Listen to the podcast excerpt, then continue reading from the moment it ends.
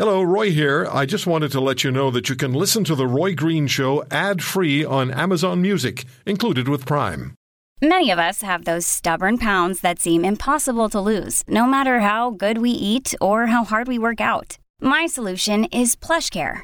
PlushCare is a leading telehealth provider with doctors who are there for you day and night to partner with you in your weight loss journey. They can prescribe FDA-approved weight loss medications like Wegovy and Zepbound for those who qualify. Plus, they accept most insurance plans. To get started, visit plushcare.com slash weight loss. That's plushcare.com slash weight loss. This story is, and it's important to each and every one of us uh, on our daily lives. We've all seen the price of food go up. We know the inflationary trend. It's been explained to us by Professor Sylvain Charlebois, the Agri-Foods Analytics Laboratory Director at Dalhousie University. Professor Charlebois is with us now because Global News Story today, eggs from the UK, an egg shortage in the UK has stores placing purchase limits. And so the question is, what about us? Well, we had a situation in 2004 which was really, really serious with the avian flu. What about this time? Sylvain, how are you? Good. How are you? I'm great. Thanks very much for joining us.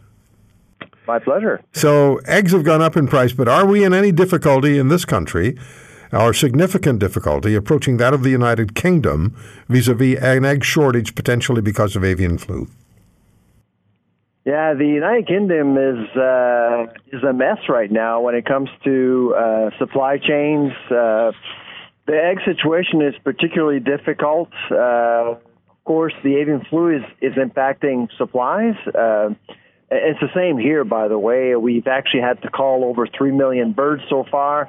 Over 200 farms have been impacted by the avian flu, but the situation is not as dramatic as in the UK. Uh, what's adding what's adding to the uh, problem in the UK is that there are feuds between uh, farmers and grocers. Grocers and farmers don't agree on specific prices, which is a, which is something that wouldn't happen in Canada because of our supply management regime.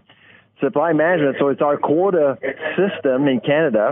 We produce what we need in Canada, and typically uh, farmers aren't in a position, don't have to be in a position to negotiate anything really. Prices are set based on the cost of production. So that's the beauty of the system that we have. So if anybody out there think think that uh, we're going to run out of, of eggs for the holidays, I don't think uh, prices are going up, but uh, I think there's going to be plenty of supplies. So in the UK, they have limited supply, and they're limiting the amounts of eggs that people can buy at the grocery stores. That's not going to happen here. You don't you don't see that happening here. What about the longer term? How much of an issue is this avian flu, just generally to the to the well being of our food supply? Well, the avian flu is likely, uh, Roy, one of the most underreported stories of the year. It's it's it's keeping a lot of farmers up at night. I have to tell you, it's it's devastating because right now we're dealing with a with a a, a very contagious uh, strain of, of of the avian flu compared to say 2004. And in 2004, we had to call over 17 million birds in BC alone.